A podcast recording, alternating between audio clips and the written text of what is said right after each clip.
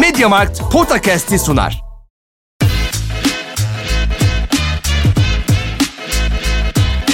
Potakast. Kaan Kural ve Orkun Çolakoğlu'yla NBA gündemine haftalık bir bakış.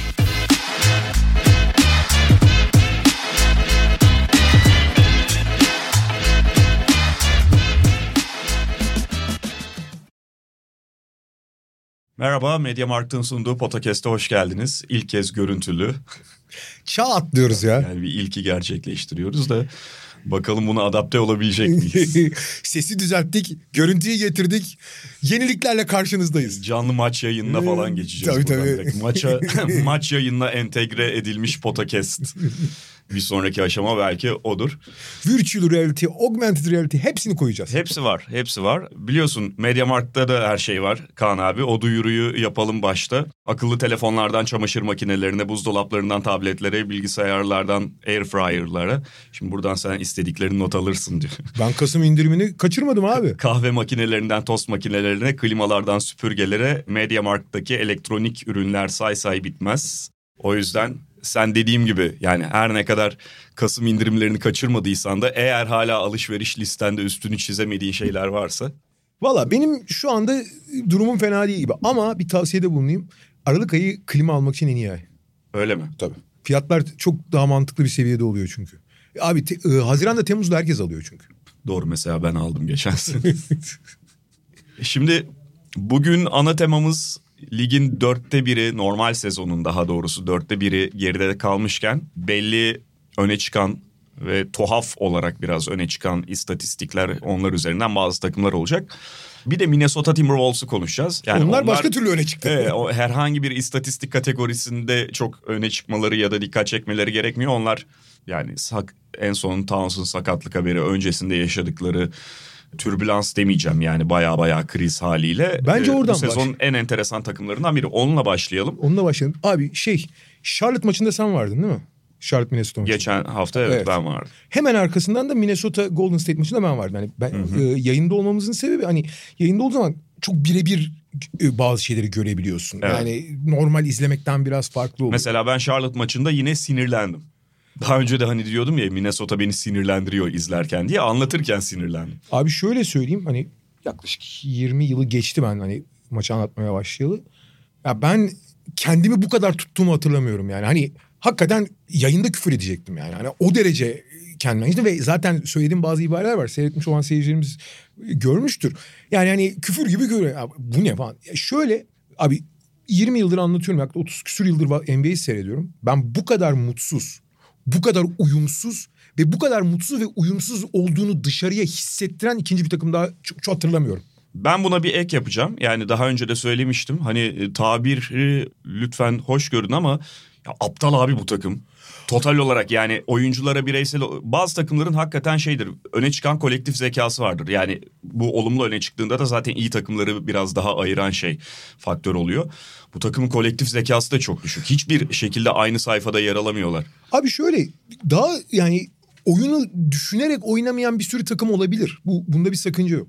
Fakat şöyle bir sekans oluyor. Şimdi niye bu kadar uyumsuz? Çok kötü takımlar seyrettik abi. Hatta bundan daha kötü takımlar da seyret. Yani mesela bir örnek vereyim ben. Geçen ondan bahsediyordum. Geçen sene bir Dallas Clippers maçı anlattım. Devrede 50 fark olmuştu falan. Yani Aha.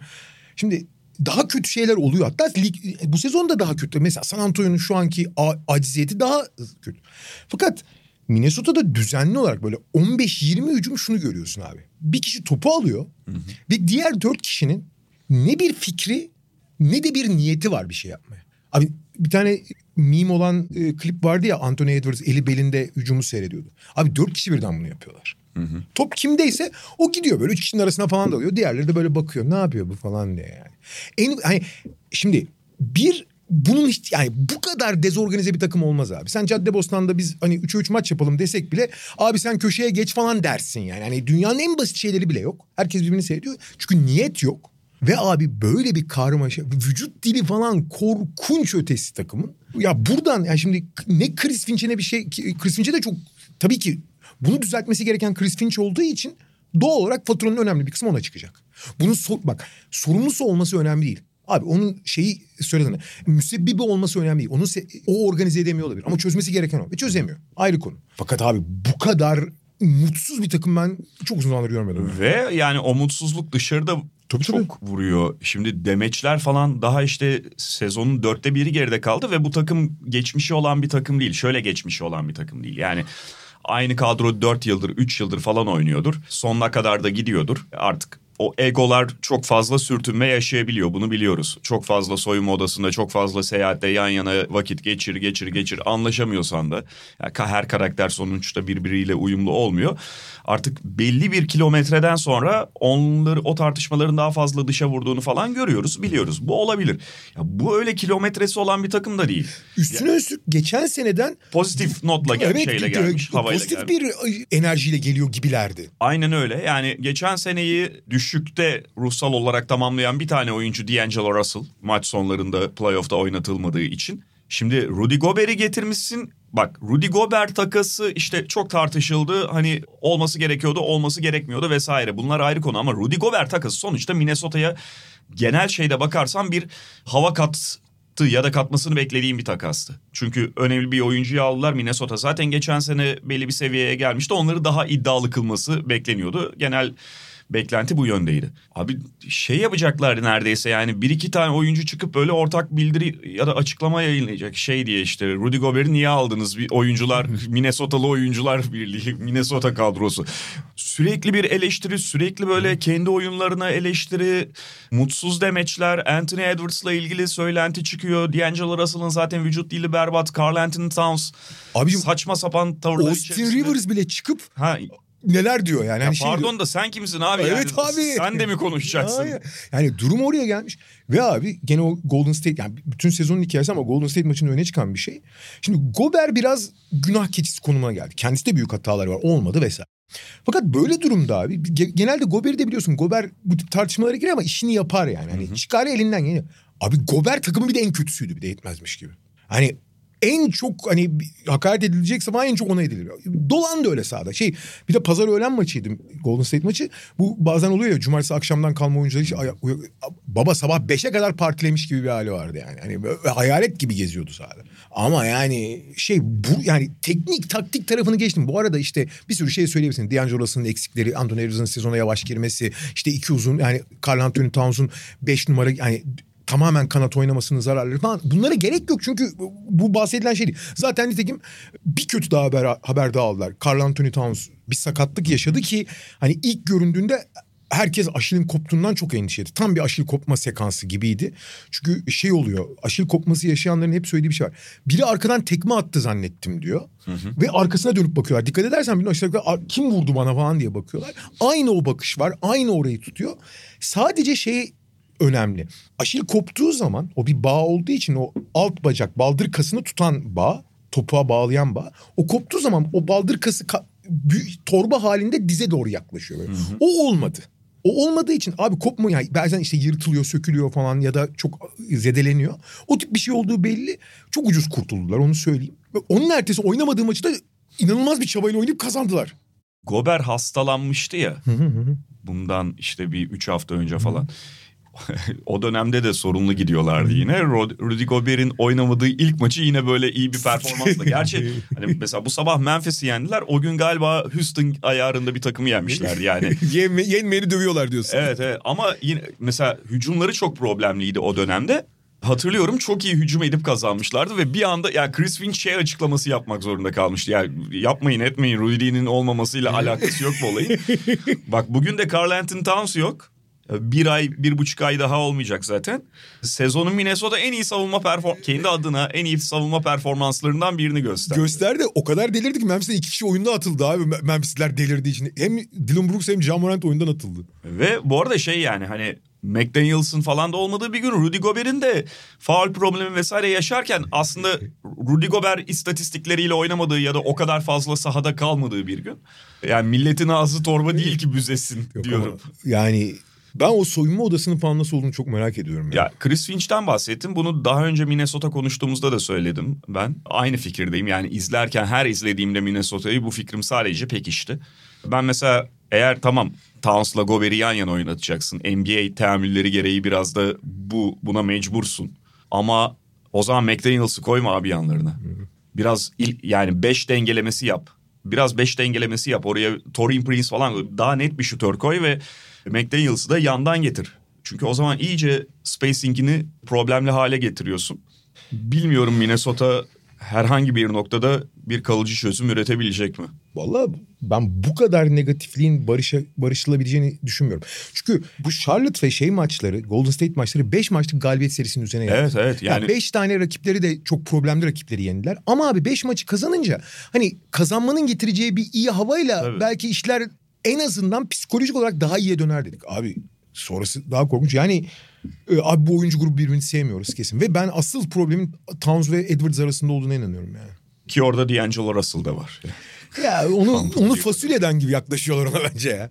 Peki yani Minnesota'yı böylelikle geçelim istersen. Şimdi dediğimiz gibi sezonun dörtte biri geride kalmışken yaklaşık olarak bazı dikkat çeken takım istatistikleri ve bunlar üzerinden o takımları yorumlayacağız. Biraz onları konuşalım diyoruz. Öncelikle şeyi söyleyeyim. Yani aktüel formlarına göre değil biraz daha işte bu dörtte birlik e, bölümün hani çok dikkat çekenleri gibisinden. Aynen. E, şöyle söyleyeyim. Sezon başı her zaman işte takımların ritim bulması, rotasyonun oturması gibi zamanlar e, dolayısıyla biraz tuhaflaşabilir. Yani sonra dengeler ve akıcılık birbirine oturur. Yeni gelen oyuncuların entegrasyonu vesaire. Ama sonuçta takımların birer kimliği de var. Hani onu söylemek lazım. Ve ligin çeyreği demek az bir şey değil. Atıyorum ligin üçüncü çeyreği daha belirleyicidir. Çünkü bazı şeyler daha oturmuştur. O yüzden ligin başı itibariyle bunları abi bu takımlar böyle bir dönüşüm yaşadılar diye bakmamak lazım. Ama bu ilginç gelişimler takımların yeni bir kimliği demeyelim ama yeni bir özelliği veya daha öne çıkan taraflarında e, şey yapıyor. Şimdiden gösteriyor gibi bence. Doğru ve bunun yanında yani konunun içerisine girdiğimizde biraz söyleyeceğim. Bence ligdeki bir takım trendleri de aynı zamanda Doğru, anlatıyor. doğru. Çünkü ben e, özellikle hani anormal gözüken bazı noktalarda geçtiğimiz sezonların istatistikleriyle ufak bir kıyaslama yapmaya çalıştım. Onu birazdan bir çerçeveye oturtmaya çalışacağım. İstersen Boston Celtics ile Başlayalım. başlayalım. Yani Boston Celtics zaten podcast takipçilerinin dinleyicilerinin hepsi biliyordur şu anda. Tarihi bir offensive ratingle oynuyor. Her yeni akşamda da onu biraz daha yukarı taşıyorlar. Dün gece neredeyse. biraz daha taşıdılar. Biraz daha taşıdılar. Açık arada şu anda hücum verimliliğinde birinci sıradalar. İşin ilginci savunma verimliliğinde lig vasatında neredeyse Boston Celtics. Hatta son dönemde biraz vasata yaklaştı. 20'lerdeydiler. Yani resmen kötü savunma takımlarından biriydi yani. Evet on- 18-4 ile zaten şu anda ligin en iyi derecesine sahip. Yani hem Doğu Konferansı'nda hem de ligde en iyi dereceye sahipler. Bu durumu bir, biraz daha ilginç kılan tabii yani bir takım hücumda çok iyi olup savunmada ortalama düzeyde olabilir. Bunun örneklerini gördük ama bundan yaklaşık bir yıl öncesine gittiğimizde Boston Celtics tam aksine yani şey hücumda çok sıkıntı yaşayan bir takımdı. Savunmalarında belki çok çok keskinleştirememişlerdi. Sonra biraz daha iyiye gitti ama geçen sezonun hatırlayan herkes hatırlar. Yani ortasına kadar yeni yıla kadar hep bir ileri bir geri, geri giden %50 seviyesinden kopup yukarı doğru çıkamayan bir Celtics söz konusuydu. Geçen sezonun ikinci yarısında tarihi bir savunma performansı, ortalama bir hücum performansı göstermiş. Bu sezonun ilk çeyreğinde tam terse döndü. Yani şimdi bu dönüşümde iki üç tane sebep. Bir tanesi şu. Çok iyi hücum ettiğin zaman savunmada biraz da olsa yani tembellik demeyeceğim ama idare edebilirsin. Bu bence savunma şeyini çünkü savunma çaba ve koordinasyon işidir. Bundan bir, bir vites düşürdüğün zaman biraz savunma darbe alır. Bunun bence katkısı var. Yani hücumun iyi olması ha iyi hücum savunmayı da kolaylaştırır. Çünkü sürekli basket atarsan rakibin hızlı gelmesine izin vermezsin her şeyden Evet. önce. Ya da top kaybetmezsen hızlı gelme. Ama bir taraftan da savunma konsantrasyonu düşürür. Bence bunun katkısı var. Bir. İkincisi Abi Marcus Smart sezona çok yavaş başladı. Robert Williams başlamadı zaten. Ve uzun rotasyonu Robert Williams'ın olmadığı yerde de biraz sınırlı olduğunu biliyoruz. Galinari'de. Galinari savunmaya katkı vereceğinden değil. Yani toplam e, personel sayısının düşüklüğü anlamında Ve söylüyorum. kullandıkları alternatifler de çoğunlukla biraz daha hücumu kuvvetlendirecek ama savunmada defekt getirecek e, Aynen. oyuncular. Aynı zamanda Al Horford'u da idareli kullanmaya Evet. çalışıyorlar.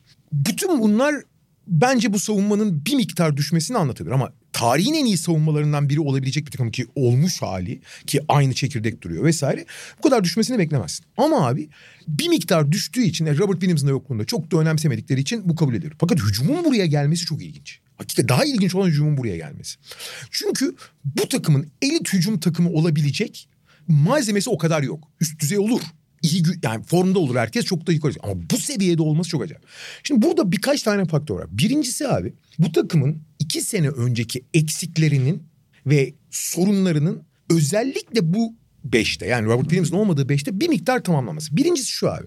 Şimdi Jalen Brown ve Jason Tatum ligin en önemli kanat oyuncuları arasındaydılar.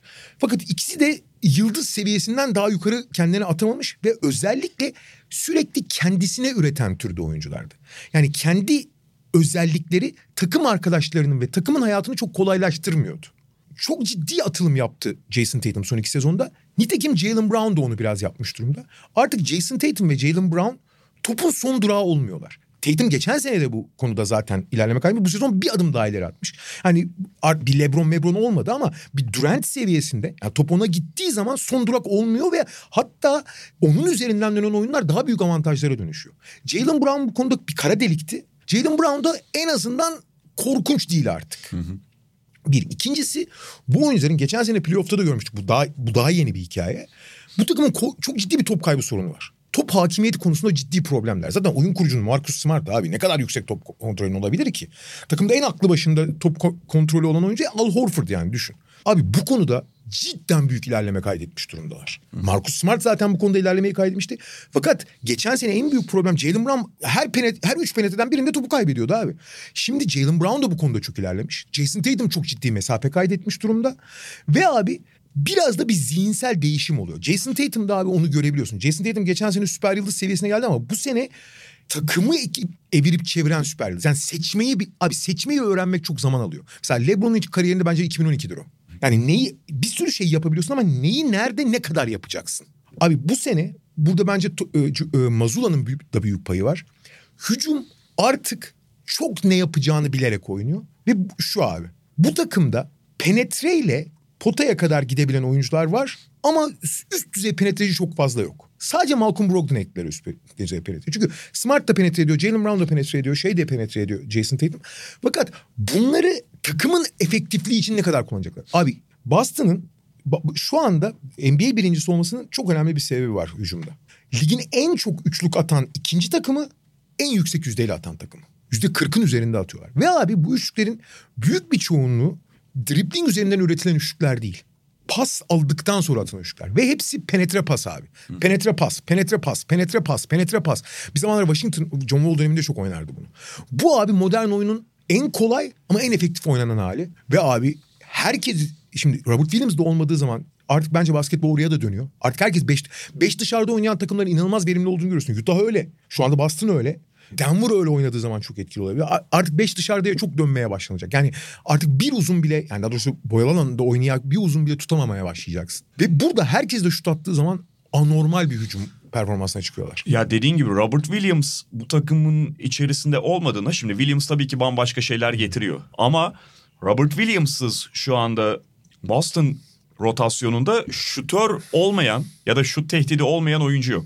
Hı hı. Yani baştan aşağı 9'u 10'u neyse sayalım. Jason Tatum zaten yani ilk 5 işte Derek White, Jason Tatum, Jalen Brown. Ondan sonra şey e, Marcus Smart, Al Horford. Tamamen 5 dışarıda. Kenardan işte biraz önce dediğimiz gibi yani daha Williams yerine koydukları oyuncular mesela Luke Cornett şut atan uzun. Hı. Sam Hauser oraya koydular tamamen şutör. Bununla bir katkı sağlıyor. E Grant Williams zaten şut atan kısa 4 numara. Brogdon var zaten. O da işte takımın eksik olan karar vericilerine çok önemli bir eklik. Hatta yani oynadığında Blake Griffin de Doğru. şut atabiliyor. Doğru. Dolayısıyla sürekli olarak orada açılabilen bir beşle sahadasın. Ve hepsi top trafiğine yardımcı olan beş oyuncu. Yani hiçbirinde top ölmüyor top eline gittiği zaman. Ya bununla birlikte hani sen az önce söyledin bu kadar iyi hücum ettiğinde savunmadaki vitesi biraz düşürebiliyorsun.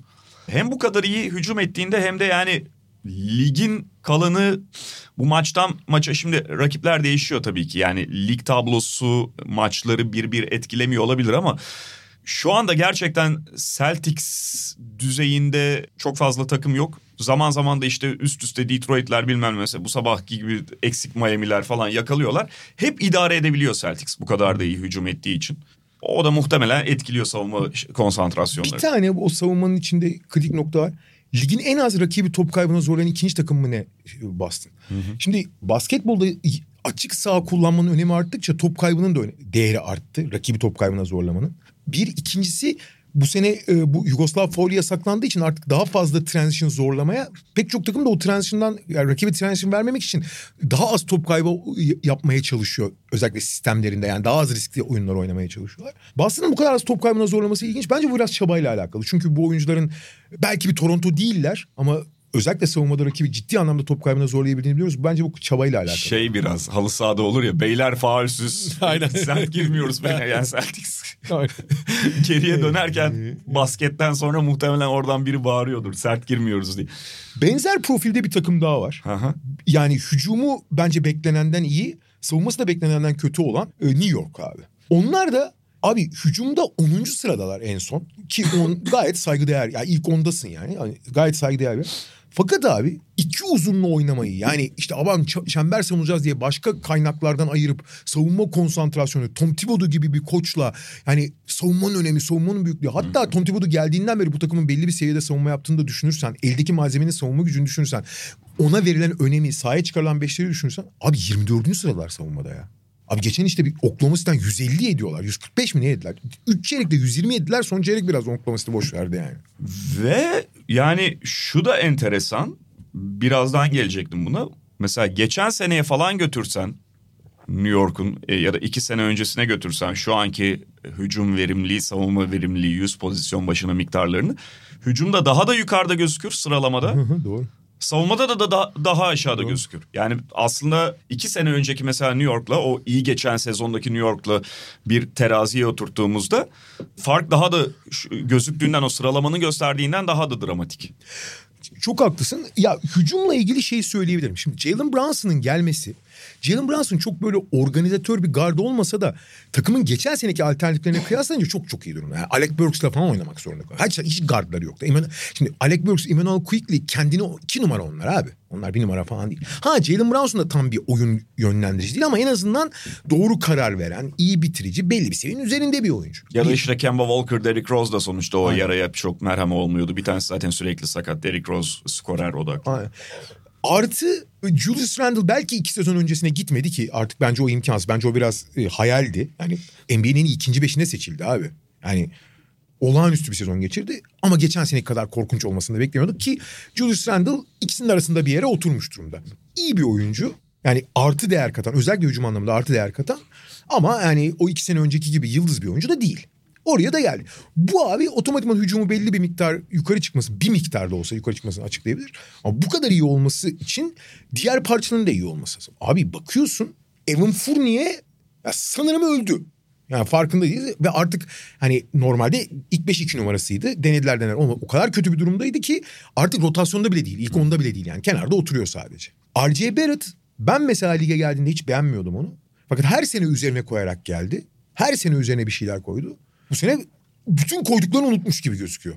Adam. Buna rağmen yani Randall ve Brunson'ın etrafı o bir Topin'den biraz bir şey var. Emin Quick'ten çok geniş bir kadro olmanın bir avantajını kullanarak Mitchell Robinson'ın belli bir dönem sakat olması da belki onların hani Isaiah Hartenstein'la oynaması bu sezon gerçekten çıkış yapan bir tık yani olağanüstü hatta Jericho Sims ile falan iyi bir cümle. Ama abi savunma bu kadar korkunç olmasını hiç kimse beklemiyordu bence yani. Evet yani hücu, hücumu bazı şişiren maçları da oldu. Doğru. Mesela e, savunmalarını da aslında patlatan o Oklahoma City maçında sonuçta onlar da belli bir hücum Doğru. performansına oluştular. 40... Geçen gün Detroit'e 140 attılar falan öyle maçlar Abi, oluyor. O işte 3 çeyrekte 120 yedikleri Oklahoma City ma- maçının ilk çeyreğinde 48 atıp New York Knicks tarihinin rekorunu kırdılar. Bu arada şunu da söylemek lazım. Yani geçen gün senle yayındaydık galiba o 10 gün kadar önce. Bir deplasman turundaydı hı hı. New York Knicks. Ve biz gerçekten o gün yayında şeyi konuştuk onu hatırlıyorum. Yani deplasman turunun dönüşünde dört günde bir boşluğu vardı New York Knicks'in. O arada Tom Thibodeau'nun işine son verilebilir. Görüntü çok çünkü o yönde. Yani Minnesota ile başladık ya onların mutsuzluğuyla dışarıya yansıyan mutsuzluğuyla. O Knicks'te de var. Var. İşin ilginci de biz onu konuştuğumuzda felaket gözüküyorlar. Sonra turun son iki maçını fena olmayan oyunlarla kazandılar. Bir de böyle bir küçük bir yalancı bağır oldu. Onlardaki mutsuzluk bence biraz bir yani Tom Thibodeau takımları bunu yaşıyor abi. Aha. Tom Thibodeau'nun o sürekli kamçılayan hali Abi biz ilk sene falan iyi de ondan sonra oyuncuları çok bunaltıyor. Abi yeter be falan dedirtiyor. Bence o döneme çok girmiş durumlar. Yani Thibodeau'nun takımı olan hakimiyeti çok düşmüş durumda. Ne olursa olsun abi çünkü bu savunma seviyesini açıklayacak hiçbir sebep yok yani. Tamam Evet. bir sürü eksik var falan da. Hani Thibodeau takımı sadece çabayla bundan daha iyi olur. Hani 13. 15. olsa anlarım kötü günündeler işte bir takım teknik sebeplerle açıklarsın. Ama 25. sırada olmak savunma verimliliğinde hani ligin en kötü 5. savunması olmak demek abi o Thibodeau'yu hiç artık dinlemiyorlar umurla ya da umurlarında değil demektir yani. Peki Atlanta ile devam edelim buradan istersen. Onlar da Bu Atlanta'da yani berbat bir savunma takımıydı. Şu anda savunma verimliliğinde 12. sırada yer alıyorlar. Daha doğrusu şeyde yani dün bu istatistiği en son kontrol etmiştik. Değişmiş olabilir tabii ki ufak da ama olsa. iyi sayılabilecek bir savunma yerinde. Evet yani bir günde o kadar büyük değişimler de olacağından değil diğer takımların maçlarıyla birlikte. Ama hücum verimliliğinde de 22. sırada. Yani bu takımın esasında şey tersi bir görüntüde olmasını beklersin. Ha Atlanta'da sonuçta şu anda ligde çok fazla yer alan %50 seviyesinin o bantta seyreden takımlardan biri. Ama yani offense 22, defense 12 yerine tam tersini Aynen öyle. beklersin aslında. Burada tabii bazı faktörler var. Yani hücumdaki bu 22'de kalma şeyinde Bogdanovic'in sakatlığı, Kevin Herter'ın kaybı biraz bence underrated kaldı. Yani Dejounte Murray evet iyi oynuyor ama Kevin Herter başka bir şey katıyordu. Kaldı ki Trey Young geçen seneki düzeyinde değil.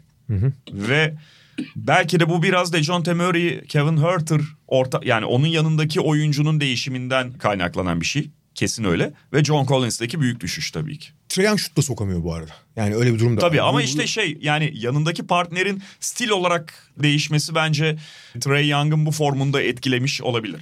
Ee, Şimdi Trey Young'a sahip bir takım Trey Young takımdır abi. Yani Trey Young'ın var bu Ben Simmons bazı oyuncular var abi. Takımda oldukları zaman etrafındaki her şey onlara göre şekillenir oyunda ona. Trey Young da öyle. Trey Young koyduğun zaman yanına kimi koyarsan koy bu kalbur üstü bir hücum takımı tek başına kalbur üstü bir hücum takımı yapar. Tek başına basat altı bir savunma takımı yapar. Abi tersi görüntü. Şimdi şu, bunda ben savunmayı biraz algılayabiliyorum. Çünkü normal sezonda yani şimdi playoff olsa direkt Trey Young'ın üzerine giderler. Oradaki savunma boşun derler. Takımlar çok onu yapmıyorlar. Ve Atlanta'da abi sağlıklı bir Clint Capela'nın ne kadar önemli olduğunu görüyoruz. Geçen sene o aşil sorunları nedeniyle yarım yamalak oynayan Capela'dan yoksun olduklarında savunmanın düştü daha da düşünüyor. Her şeyi de ama Capela tamamlayamaz. Fakat abi Dejounte Murray, DeAndre Hunter, John Collins ve Capela o dörtlü olduğu zaman bunların hepsi aslında ortalama üstü savunmacılar. Ki Capela ve Dejounte Murray özellikle belli alanlar değil. Capela çember savunmasında, Dejounte Murray yardım savunmasında. Birebir savunmada değil ama yardım savunmasında çok iyi. Ve bu şekilde abi takımın aslında bir savunma kurgusu, yapısı ve aslında Trey Young'dan bağımsız bir malzemesi de var. E kenardan gelen oyuncular da aynı çabayı gösteriyor. Justin Holiday falan hiç savunma yapmıyor gerçi ama e, en azından bir o, Okongu Mokongu geldi ama o enerji hep düşmüyor. Ve Atlanta abi biraz evvel benim Boston'da bahsederken söylediğim konuda acayip titiz davranıyor. Top kaybı konusunda. Ligin en az top kaybeden takımı. Abi bu kadar az top kaybettiğin zaman normalde hücumun da iyi olmasını beklersin ama korkunç şut atıyorlar. Öyle böyle kötü şut atmıyorlar. Yani takımda John Collins felaket ediyor. Capela hiç atmıyor zaten. Dejounte Murray beklenenden iyi atmasına rağmen iyi diyemezsin. DeAndre Hunter ekstra atıyor o da eline geleni savurmaya başladı. Trey Young da kötü atıyor. Artı burada Nate McMillan'a çok ciddi fatura çıkması lazım. Çünkü bütün organizasyonlar abi o kadar az üçlük atamaz bir takım ya. 2022 basketbolunda mümkün değil böyle bir şey yani. Şu profilleri de korkunç. Yani atamıyorlar bir de kötü şutları da atsalar bile verimsiz şutları seçiyorlar. Yani daha e- etkili şutları seçmiyorlar. Fakat abi çok az top kaybı yapıyor Atlanta. Buna rağmen yani bu kadar az top kaybı yaparken hücumun biraz yukarı çıkmasını beklersin. Kaybetmiyor çünkü. Ama o kadar kötü yüzdeyle atınca bir şey değişmiyor. Fakat abi top kaybı yapmadıkları için rakip hızlı transition yakalayamıyor kolay kolay. Bu da rakibin ekstra sayılar bulmasını, geçici ekstra sayılar bulmasını engelliyor. Bunun da yardım var. Ama abi bu bu savunma sürdürülebilir değil o kadar. Yani çünkü Capella'nın her zaman her şeyi kapatmasını bekleyemezsin. Dejounte Murray de fiziksel olarak bir düşüş başladı hafiften. Trey Young'ın son dönem işin ilginç yanı Dejounte Murray de işte Capella'da biraz Capella'da değil ama Dejounte Murray de düşüş başladıktan sonra Trey Young son dönemde biraz toparlamaya başladı yani kendi performansı olarak. Ama bu tablonun ben tersine dönmesini bekliyorum sezon içinde. Bu noktada işte yani biraz geçtiğimiz sezonlarla kıyaslamaya geleceğim abi. Yani o çünkü çok dikkatimi çekiyor. Sen de birkaç kez bahsettin hani bu NBA normal sezonun özellikle ilk bölümünün başının ne kadar hazırlık kampının uzantısı gibi takımlar tarafından değerlendirildiğinden ve onun şeyde maç hani takımların yaklaşımını da etkilediğinden bahsettik. Şimdi Hocam sen bana şeyi söyle. Atlanta'ya şey reçetesi yazıyor musun? Şu çalışsın atılmıyorlar be adamlar. e, çalışsınlar ve her defasında tekrar mı söyleyeceğiz biz? Bak ne güzel savunmada belli bir gelişim göstermişsin. Şut da çalış. İyi takım ol. Doğru. Ya 5 sene önce Sibil işte 2018-2019'a gittim. Çünkü biraz böyle hani 5 sene yuvarlak olarak şey çok geriye gitmeden. Triangle çaylak yılı mı? Yok yok şey yani başka bir tarafından bakacağım sadece Atlanta için değil. 5 seneyi şöyle hem biraz böyle yuvarlak bir miktar olarak seçtim. Hem ben dediğim gibi o 2019 Toronto şampiyonluğundan sonra ligde bir takım şeylerin değiştiğini düşünüyorum. Araya da pandemi girdi falan. Ondan sonra da play-in vesaire bunların hepsi birer faktör haline geldi bence. Normal sezon ve normal sezon yaklaşımı ve savunmalardaki biraz daha düşüşte. Şimdi 2018-2019'da Atlanta'nın şu anki mesela savunma reytingi şey değil mi? 111.0'dı. 111.0 ile 2018-2019'da Atlanta Hawks şeylere geliyor. 20. sıra civarında olabiliyor savunmada. Yani bunun gibi çok fazla kıyaslama yapabileceğimiz şey var. Savunmada bugünün miktarları sizi 5 sene öncesine götürdüğünde çok daha aşağılarda basamaklara koyuyor. Hücumda da tam tersi. Hücumda da mesela şöyle bir şey var. Brooklyn Nets'in galiba offensive ratingi 113 şu anda 12. sırada. 113 ile 5 sene önce yani 2018-2019 sezonunda daha doğrusu bir anda 5. sıraya 4. sıraya falan çıkıyorsun. Ya ben 5 senede teknik olarak teknik olarak çok ciddi bir değişim yaşandığını düşünmüyorum NBA'de. Mesela bundan ondan da 5 sene önce gitsen Stephen Curry ve Golden State'in yarattığı etki ciddi bir teknik değişim yaşat oluşturmuştu. Son 5 senede bence böyle bir değişim yaşanmadı. Optimizasyon çok oldu ama. E, ya bu optimizasyonla mı sadece açıklanması gereken bir şey yoksa gerçekten şu anda normal sezon birbirine mi girdi emin değilim abi. O Şöyle o normal sezonun konsantrasyon ve çaba etkisinin düştüğüne katılıyorum ki zaten eksik oyuncular, dinlendirilen oyuncular ayrı. Fakat abi e, yetenek seviyesi olarak da çok acayip bir yere geldik ya. ya evet ama işte şey hani bu 5 seneyi ve bu dramatik değişimi sadece onunla açıklayamıyorum baktığımda. Yani biraz böyle tuhaf bir hale var. Şey de mesela geçen hafta da konuşuyorduk. Yani şu anda çok fazla ortalamaya yakın derece olarak da %50 civarında dolaşan bir galibiyet bir mağlubiyetle oradan ayrılan çok fazla takımın olması da biraz bunun uzantısı. Ben şöyle madem oraya girdik geçen seneden bunu görmüştüm ama bu sene çok ciddi ısrar var abi. Optimizasyonu daha doğrusu küçük avantajları nerede yakalayacakları konusunda takımlar artık şeyde de hemfikirler. Şimdi artık 3 sayının öneminden bahsetmeye gerek yok. Evet. Her sene daha fazla 3 sayı atılıyor. Her sene o daha kaliteli üçlük bulmaya ve daha fazla üçlük bulundurmaya çalışıyorlar. Bu otomatikman bir tık yukarı çıkarıyor hücum performansına. Aynı her şeyi aynı yapsam bile. Şimdi abi esas verimsizliğin daha doğrusu esas katma değer katılacak yerin transition olduğunu herkes çözdü abi. Bu sene Yugoslav Foy'da yasaklandıktan sonra Aha. bu transition'a çıkma ihtimali biraz daha arttınca abi herkes transition oluyor. Bu Abi ben bu şey örneğini vermiştim. Ben 1990'ların ikinci yarısında Fast Break'i yaparken sene başı Türkiye Ligi başlarken koçlara işte bu sezonki planlarını soruyordum. Ee, çok güzel olacağını düşünüyorum böyle. Koçlar kendi takımlarını anlatsın diye. Sonra bunu ikinci senede vazgeçtim. Çünkü abi 16 tane koç varsa 14 tanesi falan bu sene sıkı savunma yapıp hızlı oynamaya, hızlı çıkacağız, hızlı oynamaya çalışacağız diyordu. Bu sadece bir kalıp olarak hani geçiştirmek olarak düşünülmesin. Aslında çok ciddi bir idea. Tamam? Fakat bu hep bir utopi olarak kaldı. Abi artık ütopya falan değil. Yani bu takımlara hani bu sadece Türkiye Ligi koçlarının değil dünyadaki bir- abi ulan aklın yolu bir kardeşim iyi savunma yapıp hızlı çıkarsan yani savunma yerleşmeden atarsan turnikeyi babam da atar ya da boş üçlüğü normal yüzdeyle atarsın. Geçiş hücumunu iyi kullanmak lazım. Fakat bu anormal bir algı keskinlik ve devamlılık ister. Hiç kolay bir şey. O yüzden yapamıyordu takımlar bugüne kadar. Toronto Moronto biraz yapıyor da ya biliyorsun başka şeylerden ödün vererek yapıyor. Ama bu sene çok ciddi konsantrasyon ve herkes de var. nerede? Bir iki istisna. Dallas Malas yapmıyor çünkü Luka Doncic sebebiyle vesaire ki Dallas bile kendi standartlarında çok daha fazla transition'a çıkıyor. Kendi standartlarına oranla. Oradan abi çok ciddi bir katma değer sağlıyor onu söyleyeyim. Ee, O yüzden zaten takımlar top kaybından mesela 2010'ların ikinci yarısında bu Harden'lı Houston işte Golden State döneminde top kaybının önemi çok düşmüştü. Çok umursamamaya başlamışlardı top kaybını. Yani biz yeter ki doğru üçlükleri bulalım, doğru yerlere topla buluşturalım. Bir iki tane hücumda top kaybı olmasını çarçur edilmesi önemli değil diye bakıyorlardı. Yani üçlük ve pota, yani sadece üçlük ve sadece boyalı alandan atacağız. Bunun için top kaybına razı oluruz bunları zorlayabilmek için. Şimdi abi top kaybı özellikle rakibin transition'ını tetiklediği için sadece hücumu kötü yaptıkları için değil. Rakibin transition'ını tetiklediği için top kaybından uzak durup çok daha muhafazakar oyunlar oynamaya çalışıyorlar. Peki Clippers'a geçelim. Onlar en absürdü herhalde değil mi? Ya evet ama onlar şöyle bunun sinyalini geçen sene vermişlerdi. Doğru doğru. Onlar da offensive rating'de 27 ama savunmada da lig ikincisi durumundalar. Abi en kötü hücum üçüncüsü, en iyi savunma ikincisi. Daha doğrusu şöyle abi savunma ve hücumun birbirini tetiklediği şeyler var. Aha. Böyle bir dramatik var mantıksız dışı ya. Geçen sene de işte çok uzağında değildi. Geçen sezonu 25 hücum 8 savunma şeklinde bitirdiler. Ya o da komik de abi gerçekten ligin en iyi ikinci savunmasının en kötü 27. hücum olması çok zor. Çünkü bu savunmanın tetiklediği sayılardan dolayı. Ya da en kötü 27. hücumun yani en kötü 3. hücumun en iyi ikinci savunma olması da çok zor normalde. Hakikaten acayip bir iş başarıyorlar. Evet. Ya tabii Clippers'ın aslında bu profille bir takım olmasını bekle yani Doğru. ikisinde de yukarılarda olabilirdi. Zaten iki sene önce falan yani sağlıklı son sezonlarına gittiğinde benzer bir çizgiyi görebiliyorsun. İşte Kawhi Leonard'da Paul George'da varken ligin en iyi şut atan takımıydı.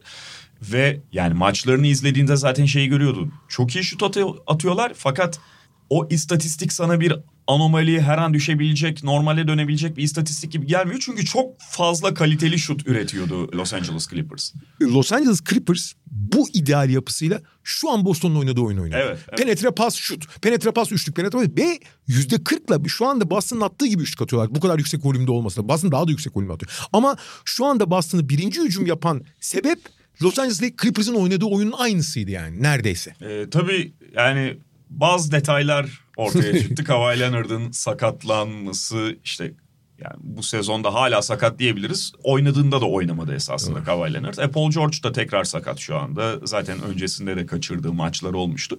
Şimdi bu iki adamı oradan çektiğinde her ne kadar geniş bir kadroya sahip olsa da ve başka daha düşük düzeyde çok fazla opsiyonu, hücum opsiyonu olsa da Clippers'ın tabii ki aynı şeyi ortaya çıkaramıyorsun. Ve geçen sezonun biraz şeyini devam ettiriyorlar. Yani iyi bir savunma takımı, hücumda zorlanan bir takım. Bundan bir ortalama çıkarıp lige kötü başladıktan sonra da aslında toparladı Clippers ama en azından hani Leonard kendini bulana Paul George dönene kadar onların sanki geçerli formülü bu olacak. Ve biraz da tabii oyuncuların formu da bunu biraz hormonluyor. Marcus Morris ve Ivica Zubac sezona iyi girdiler. Evet. Ve genelde onların ikisinden sadece birini hatta büyük oranda Zubac'tan vazgeçerek 5 dışarıda oynamak için Marcus Morris oynatıyorlardı. Fakat ikisi de formda ve iyi durumda olduğu için onları oynattıkça doğal olarak daha büyük kalıp daha savunmada verimli olmak da mümkün. Diğer taraftan da takımın zaten Paul George az oynadı sakattı. Kawhi hiç oynamadı gibi. Takımın üreten oyuncuları da yani başkalarına üreten oyuncuları da çok formsuz bunlar oynamadığı zaman. O başta Reggie Jackson yani. Reggie Jackson korkunç durumda olduğu için de bu sefer de kimseye üretemeyen hücum tamamen tıkanmış. O yüzden mesela Norman Powell falan çok verimsizdi. Norman Powell genelde bir, üretilen bir şeyi bitirmek için çok iyi bir oyuncudur. Son dönemde biraz daha iyi oynuyor. Bir baktın abi takımın en hani hayati oyuncusu John Wall konumuna gelmiş gibi. John Wall da hakkını verelim yani beklenenden bence daha iyi oynuyor. Ama abi iki buçuk sene oynamamış bu kadar ağır sakatlıktan gelen John Wall hücumun ana yaratıcısı konumuna geçiyorsa o hücumda çok ciddi problemler olduğunu gösterir yani her şeyden önce. Aynen öyle ve şey detay parçalarda da yani Tronlu sanki geçen sene geçen sene çok daha ciddi sakatlık krizi yaşadılar ve sürekli başka birilerini devreye sokmayı başardı falan. Onu çok takdir ediyorum bence. Yani çok da konuştuk. Hakikaten çok önemli koçluk yaptı söz konusu şartlarda. Ama sanki şu anda rotasyonu fazla karıştı gibi Clippers'ın. Ya Tronlu'nun çok iyi yaptığı şeyler var takdir ediyorum ben de. Ama abi kusura bakma da harika çözüm üretiyorsun. B planın C planın iyi. e, oyuncuları farklı ve iyi kullanıyorsun. Verimli kullanıyorsun. Bunlar koşulun çok önemli şey. Fakat abi bir de ana planın olur. Ve bu Aha. ana plan yani aslında bir ana planın üzerinden gidersin. Sanki de Şimdi Lou'ya da çok suç bulamıyorum abi. Kavay, Kavay öyle bir oyuncu ki varlığı da yokluğu da bu ana planı çok ciddi etkiler. Keza Paul George da öyle. Hocam benim ana planım sakat falan diyebilir yani. Ama diğer taraftan da hani Kavay ve Kavaysız bir plan da pek yok ortada yokmuş gibi duruyor. Yani Paul George'a topu ver o ne üretirse üretsin sonra da inşallah, inşallah şutu sokarız abi. Ya öyle kadar da değil be abi. Peki şey bu şut konusunda Clippers'a da bir şut çalışmalarını salık verelim mi? Ne diyorsun? Abi ne bileyim onlar atıyordu yani. Abi çalışmayı bırakmışlar ben sana söyleyeyim. E, bir tane daha anormal istatistik söyleyeceğim sana. Bunu konuşmayı beklemiyorum da gözüme dün gece gözüme çarptı. Ben farkında değildim. Tuhaf bence. Bir tuhaflığı var. Yarı saha savunması birincisi kim ligin gördün mü? Görmedim. Lakers. Aa ona çok şaşırmadım ya. Yani şöyle tabii ki hani çok beklemezdim ama çok da şaşırmadım yani. Yani şut çalışın değil şey bundan sonra. Beyler geriye gelin. Anthony İleride yakalam. Anthony Davis çok iyi sezon geçiriyor. acayip iyi sezon geçiriyor. Yani e, Bize yani abi biz boş değiliz mesajı verdi ya. Bence bize değil herkese yani. abi zaten boş değil Anthony Davis. Anthony Davis'le ilgili Bir, biraz ama şeydi o oralara bir daha yakalayabilecek mi söylemleri çok olmaya başlamıştı. Anthony Davis'le ilgili problem şu. Bu sezonun başında hani konuştuğumuzu hatırlıyorum. Anthony Davis kendisi de bu algıya kapılıyor olabilir. Olduğundan yetenekli bir oyuncu olarak algılanıyor. Yetenekten kastım şey teknik olarak yani böyle fundamental'ı e, olduğundan kuvvetli, daha iyi şutör, daha topla oynaması öyle bir oyuncu değil. O yüzden 4 numara 4 numara ısrarı devam etti. Anthony Davis'in böyle amasız fakatsız 5 olması lazım artık. Hakikaten ve bak şu anda ona evrildiği için biraz da Darwin hem hani şeye de belli ki ikna etti savunmada daha fazla çaba göstermesine falan. Çünkü takımla birlikte kırılan bir ef, kırılabilen bir eforu vardı. Allah var çok şey oynuyor, konsantre oynuyor. Zaten istatistiğine de yansıyor. Yani Anthony Davis düzenli 4 blok 3 top çalma falan yapmaya başladı yine. Hocam, Eski New Orleans şeyleri gibi. Bana şimdi burada söylediğini analiz analizci şeyi kasma. Esnaf ne diyor esnaf? Anthony Davis'ten memnun mu esnaf? Esnaf hepsini satın diyor. Yani, abi ben görürüm şimdi. Böyle San Antonio'larla, Man Antonio'larla, Indiana'larla, Indiana bastı geçti gerçi de. Orada da 17 sayıdan maç vermişti Lakers. Şimdi biliyorsun Noel'e kadar acayip bir fikstür var Lakers'ın. Ondan sonra görürüm ben o half court defense'i falan. San Antonio'ya karşı üst üste 3 maç oynayınca bir anda yarı saha savunman 11. sırada 2. sıraya çıkıveriyor. Ya Sokrates stüdyoda bu ara çok tekrarla tekrar dolaşıma giren bir kalıbı burada kullanmak gerekirse mesela ilk 10 gün sonra falan galiba Boston'la maçı var. Lakers'ın. Jason Tatum sana 40'ı bir koyar ondan sonra ne half court kalır ne defense. Her her maç San Antonio maçına benzemez diyelim. Benzemez abi göreceğim ben o ya. 3 hafta sonra tekrar konuşalım. Peki galiba atladığımız bir takım olmadı. Yok abi. O zaman bugünlük bu kadar diyelim. Mediamarkt'ın sunduğu podcast'te haftaya tekrar görüşmek üzere. Hoşçakalın. Hoşçakalın. Mediamarkt Podcast'i sundu.